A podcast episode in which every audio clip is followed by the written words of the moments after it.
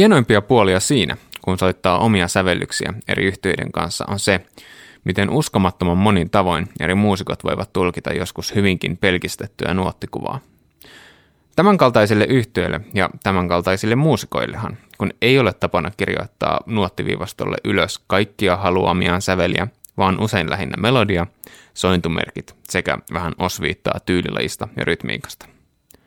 Se, miten monenlaisiin upeisiin versioihin tämä voi johtaa jo heti ensimmäisellä soittokerralla, on jotain, mikä jaksaa synnyttää inspiraatiota ja motivaatiota säveltäjänä aina vain. Albumin viides raita, Pirun tango, alun perin englanniksi Devil's Tango, on kappale, jonka taisin säveltää joskus vuoden 2012 kieppeillä klarinetista, kitarasta sekä vibrafonista koostuneelle oone yhtyeelleni. Tämäkin kappale on sen jälkeen saanut muutamia eri sovituksia eri kokoonpanoilla ja soivalle triolle toisen soitettavaksi ihan vain villinä kokeiluna. Jos ei tunnu istuvan, niin voidaan siirtää ö-mappiin vaikkapa saman tien. Tapaanko itse olla toisinaan aavistuksen kontrollifriikki? Tai ainakin pidellä omissa käsissäni mahdollisimman paljon välillä solmuihinkin meneviä lankoja.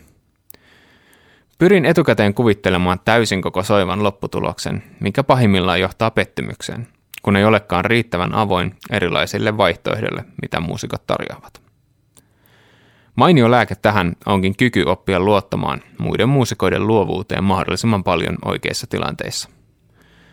Improvisointiin tottuneiden muusikoiden muusikkous on harvoin parhaimmillaan silloin, kun he ovat liian sidottuja läpisävellettyihin, eli siis ennalta päätettyihin nuotteihin.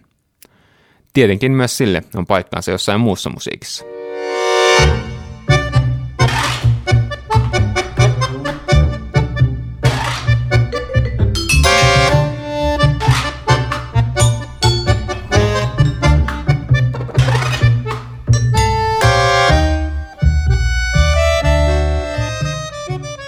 Pirun tango toimikoon loistavana esimerkkinä siitä, minkälaisen musiikillisen panoksen harmonikkataiteilija Harri Kuusijärvi yhtyeeseen tuo. Kappaleen nuotti, kun sisältää käytännössä vain melodian ja sointumerkit sekä tietenkin jo nimessä olevan viittauksen tangorytmiikkaan. Lopullisen äänityksen harmonikkaosuus kuulostaa, ainakin minusta, uskomattoman värikkäältä, vivahteikkaalta ja rikkaalta. Siis aivan kuin se olisi sovitettu ja kirjoitettu nuotille prikulleen jokaista säveltä ja äänenvoimakkuutta myöten. Kuitenkaan en osaisi itse ikinä kirjoittaa harmonikalle tällaista sovitusta.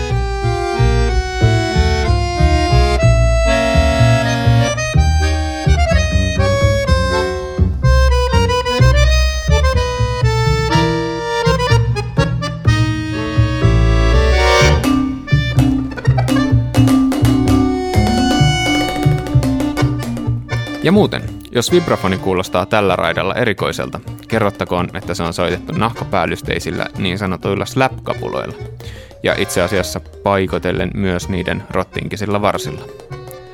Tämä kenties vähän vinksahtanutkin tango huipentuu Eeron jousella soittamaan kontrabasso sooloon.